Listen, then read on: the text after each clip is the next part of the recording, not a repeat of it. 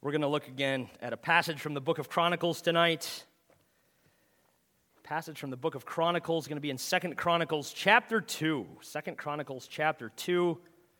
We'll read the whole chapter, then just focus our attention on two verses, verses 5 and 6. Second Chronicles chapter 2.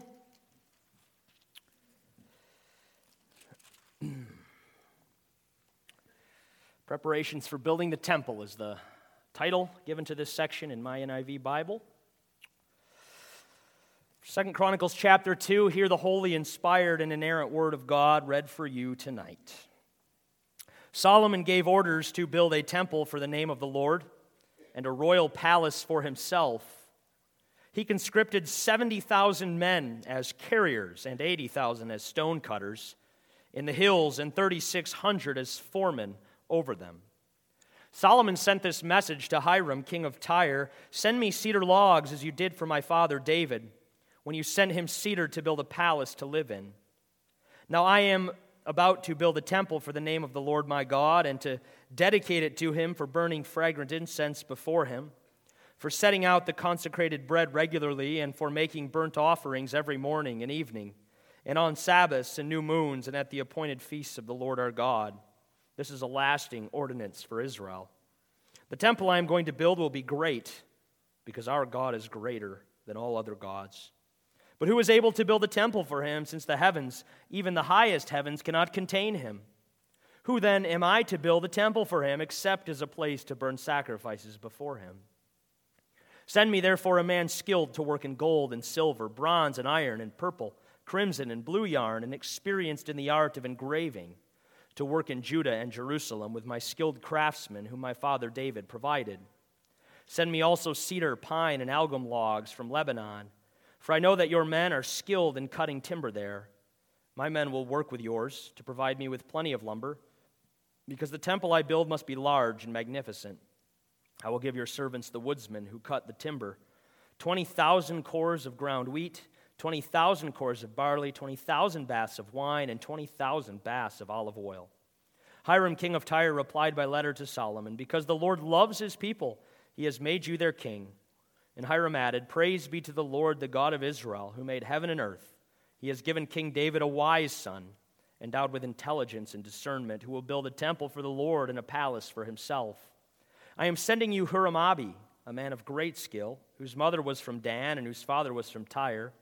He is trained to work in gold and silver, bronze and iron, stone and wood, and with purple and blue, blue and crimson yarn and fine linen. He is experienced in all kinds of engraving and can execute any design given to him. He will work with your craftsmen and with those of my Lord, David your father. Now let my Lord send his servants the wheat and barley and the olive oil and wine he promised, and we will cut all the logs from Lebanon that you need, and will float them in rafts by, by sea down to Joppa. You can then take them up to Jerusalem. Solomon took a census of all the aliens who were in Israel. After the census, his father David had taken, and they were found to be 153,600. He assigned 70,000 of them to be carriers and 80,000 to be stone cutters in the hills, with 3,600 foremen over them to keep the people working. I'll direct your attention again to verses 5 and 6. The temple I am going to build will be great, because our God is greater than all other gods but who was able to build a temple for him, since heaven, even the highest heavens, cannot contain him. This is God's word. Let's pray together tonight. Lord God, what more can you say but that which you've already said in your word? Help us, Lord, to understand your word tonight. Help us to believe it. Help us to be changed by it. Help us to remember that we are people who, like the temple, now contain the uncontainable. It's in Jesus' name we pray. Amen. So in Second Chronicles 2, Solomon here is, is making preparations for the building of the temple, as the heading in the Bible says. Uh, in the first two and last two verses, we see him taking a census of the laborers. He's assessing his workforce. The first census is of those in Israel, and the second census at the end is of the foreigners and the aliens. In verses 3 through 10, Solomon writes a letter to Hiram, king of Tyre, in which Solomon asks for a man skilled in working with precious metals and fabrics, as well as, as more timber from Lebanon, all of which would be used for, for the building of the temple. It seems that David made plans for the temple, and Solomon said, Sorry, Dad, we're going bigger, because he asked for more lumber. David asked for some, Solomon asked, Solomon asked for more. In verses 11 through 16, we see the letter that Hiram, king of Tyre, sent back to, to Solomon uh, in response. And in this letter, he praises Solomon's God and he agrees to, to send a skilled man by the name of Huram Abi, uh, as well as the timber that Solomon asked for. What we're looking at, though, is just those couple lines uh, from verses 5 and 6. These are part of that letter Solomon sent to Hiram. And in these verses, we're invited to marvel at two things uh, tonight.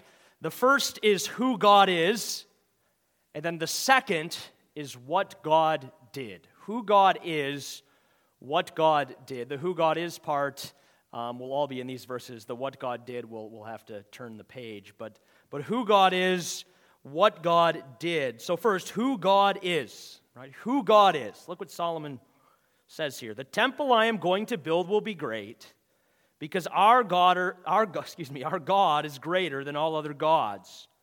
But who is able to build a temple for him since the heavens, even the highest heavens, cannot contain him? How many of you have ever heard it said you can't put God in a box? Anybody ever heard that said? Uh, that's a very problematic statement quite often because many people who use it do so to kind of undermine the authority of God's word. You'll find people being real facetious. Uh, like, for instance, you say God is a he. Well, you can't put God in a box. Well, God's put himself in that box, his word. So, so that, that, that statement can be very problematic. But if you mean it literally, you can't put God in a box. Solomon would agree. You can't put God in a box. Never mind the temple, the magnificent temple that Solomon is building. As he says here, heaven, even the highest heaven, cannot contain him. And, and this, is, this is our God. This is, this is who he is. And we see this statements like this throughout the Bible, don't we? Uh, in Acts 7, Stephen's kind of drawing on this whole episode with Solomon in the temple. Uh, and Stephen says this It was Solomon who built a house for him. However, the Most High does not live in houses made by men.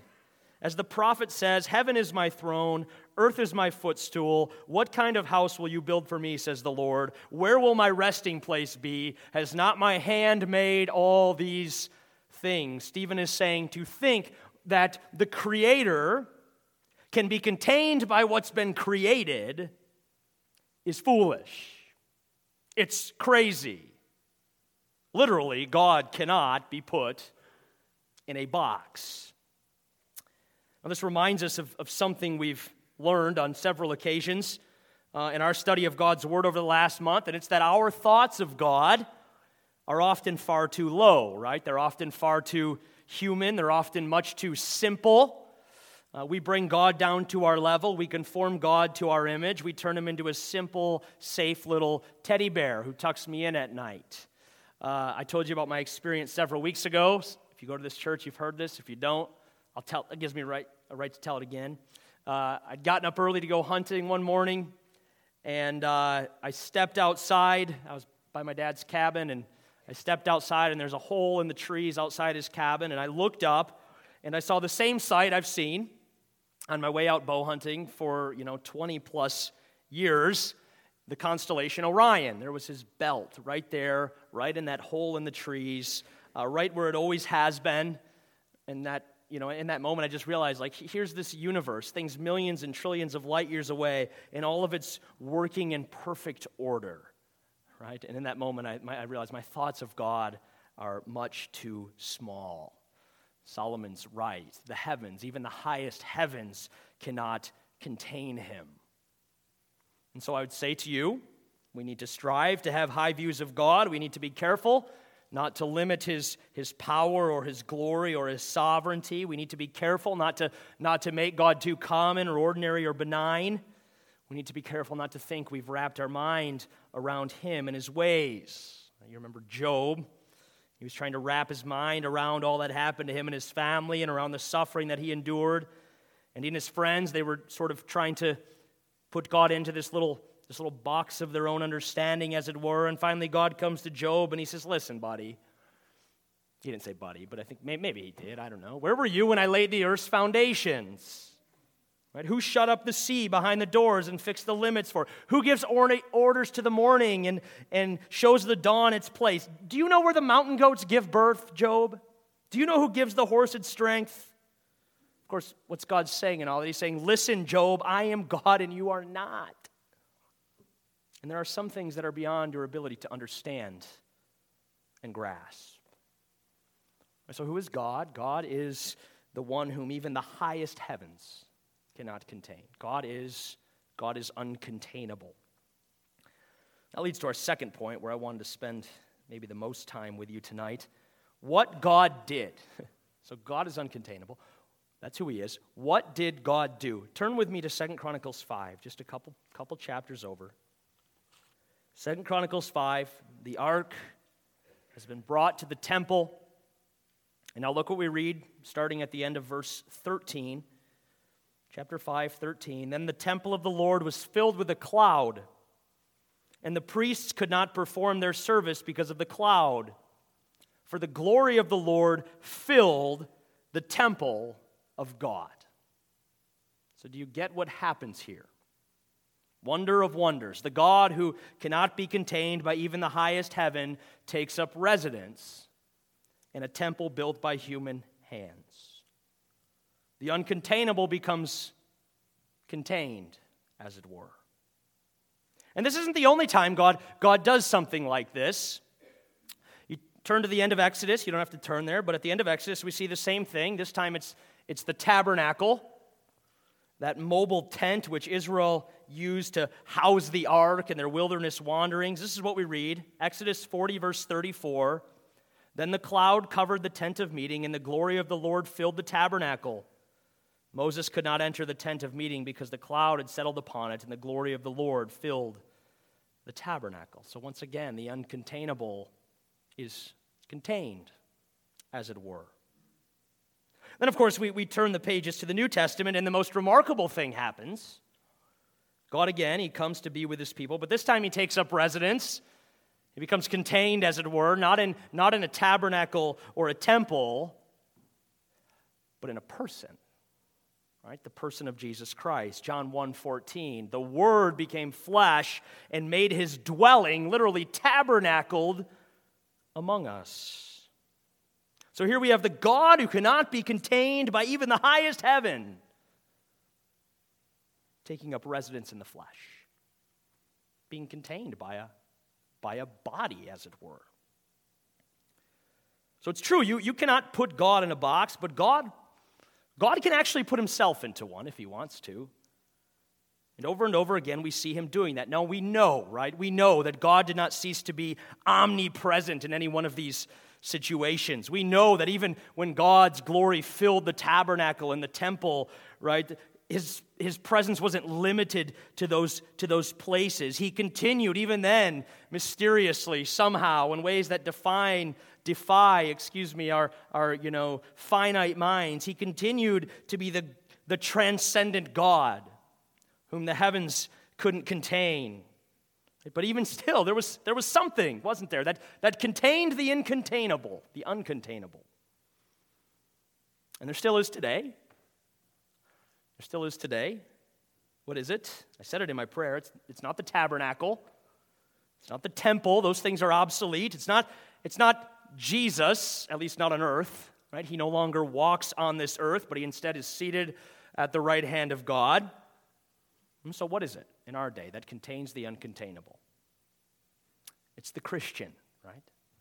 It's, it's the believer. In Acts 2:38, Peter says, "Repent and be baptized every one of you in the name of Jesus Christ for the forgiveness of your sins, and you will receive the gift of the Holy Spirit." In 1 Corinthians 16, the Apostle Paul says to the believers in Corinth, Do you not know that your body is a temple of the Holy Spirit who is in you? The believer in Jesus is indwelt by the Holy Spirit. The believer in Jesus is the one who contains the uncontainable God today. That which made the tabernacle and the temple holy is that which makes the Christian holy. It's the presence of God within. Now that brings us back to Second Chronicles. When we go back to Second Chronicles, we see that God designed the temple. God designed this thing which would contain him, as it were, contain his presence. He designed it in such a way so as to make himself known. Look at 2 Chronicles 2, verse 5. 2 Chronicles 2, 5. It says, The temple I am going to build will be great because our God is greater than all other gods. So the greatness of the temple pointed to the greatness of God. And it was meant to help the people understand just how great their God was, right? God is spirit, the people could not see God, but the temple, it testified to the greatness of their God. If we turn to chapter 3, we'd see that Solomon overlaid the inside of the temple with pure gold. What better way uh, to communicate the preciousness and the worth of God to a people who are so often easily amused by the things of this world? We also see in chapter 3 that the inside of the temple was decorated with palm trees and pomegranates, which testified to the abundant life that God provides for his people. The last verse of chapter 3 says that there were two pillars at the front of the temple. Their names were Jachin and Boaz, and those words mean he, he establishes, and in him is strength. Again, they're pointing to that which God provides for his people. So everything in the temple was meant to communicate truth about God and was meant to bring glory to God. And then in verse 10, chapter 3, verse 10, we see that in the most holy place there was a, a pair of sculptured cherubim, and this served as a warning to the people that man was still excluded from paradise and excluded from the presence of God because of his sins. This is what goes back to the Garden of Eden, where Adam and Eve are kicked out of the garden, and God places cherubim to prevent them from coming back in. And then if you read chapter 4, you're going to see a list of the furniture that was to be in the temple. But if you if you read through that list of furniture, you're going to find that there are no chairs. Okay? There are no chairs. Why? That was significant. None of this is by happenstance. There were no chairs because the priest's work was never finished. Therefore, they could, they could never sit down. Yet all of that points God's people forward to the one who would sit down. Hebrews 1 3. The Son is the radiance of God's glory, the exact representation of his being, sustaining all things by his powerful word. After he had provided purification for sins, he sat down at the right hand of the majesty in heaven. The priests of old, their work was never finished. Jesus' work finished. But the priests of old in the temple, they pointed forward. They pointed God's people forward to the one whose, whose work would be finished.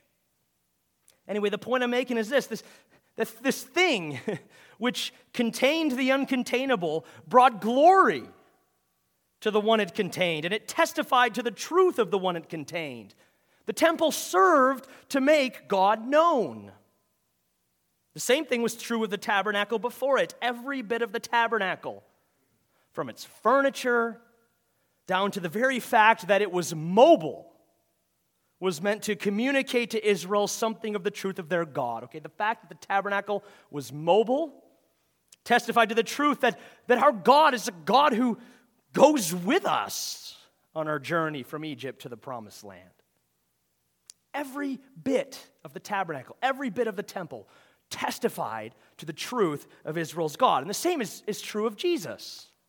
John 1:18 No one has ever seen God, but God the one and only who's at the Father's side has made him known. John there is saying that God the Son reveals God the Father. God the Son makes known God the Father. What is God the Father like? Look at God the Son. He makes him known. So, if over and over and over again throughout Scripture, these things that contain the uncontainable God are to make that God known and bring glory to his name, what does that say about us and about our calling in this world? as people who are filled with the Holy Spirit, as people who are, in some mysterious way, containers of the uncontainable God. Certainly, it says that our lives are to make God known. It means that when people, when people look at us, they should see something of God. Even as Israel in Exodus looked at the tabernacle and saw something of God. And as they looked at the temple in the days of Solomon and saw something of their God. And as they looked at Jesus and saw a whole lot of God. Our lives are to make God known. Our lives are to bring glory to God's name. Indeed, this is what Paul is getting at in that passage in 1 Corinthians. Listen to it in its context. Flee from sexual immorality. All other sins a man commits are outside his body, but he who sins sexually sins against his own body. Do you not know that your body is a temple of the Holy Spirit who is in you, whom you have received from God? You are not your own. You were bought at a price. Therefore, honor God with your body. What's Paul saying there? Well, a loose paraphrase might be For crying out loud, you contain the uncontainable God, act like it. Eugene Peterson puts it this way in the message Didn't you realize that your body's a sacred place? The place of the Holy Spirit? Don't you see that you can't live however you please, squandering what God paid such a high price for? The physical part of you is not some piece of property belonging to the spiritual part of you. God owns the whole works. So let people see God in and through your body. Beloved, it's true, you can't, in the most literal sense of the word, put God in a box. You can't contain the uncontainable God. But God can put himself in a box and he has done so, and he continues to do so for the express purpose of making himself known to the world and bringing glory to his name. When people look at your life, can they see something of the God who lives within you through your faith in Jesus Christ? Can they see something of Christ's love and mercy in how you treat them? Can they see something of Christ's holiness in how you live and in how you speak? Can they see something of Christ's matchless worth in how you structure your schedule and how you spend your money? My dear believing friends, the one whom heaven cannot contain lives within you in order that the world might know of him. May God help us make him known.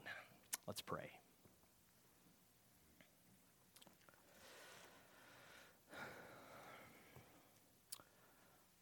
Our great and awesome God, what a wondrous thought that we are people indwelt by you. Forgive us. Forgive us for not keeping this truth ever before us. Forgive us for thinking that we are our own.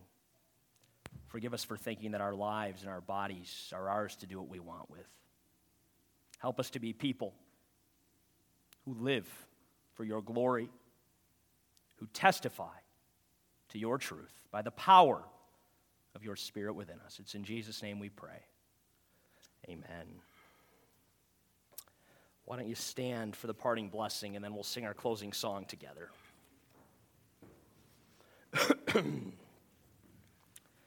Brothers and sisters in Christ, may the Lord bless you and keep you.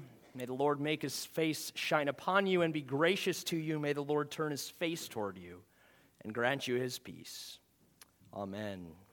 We're going to close with number 66. That's to God be the glory. Number 66. And uh, let's see here. We'll do all three verses, Carlene, all three verses.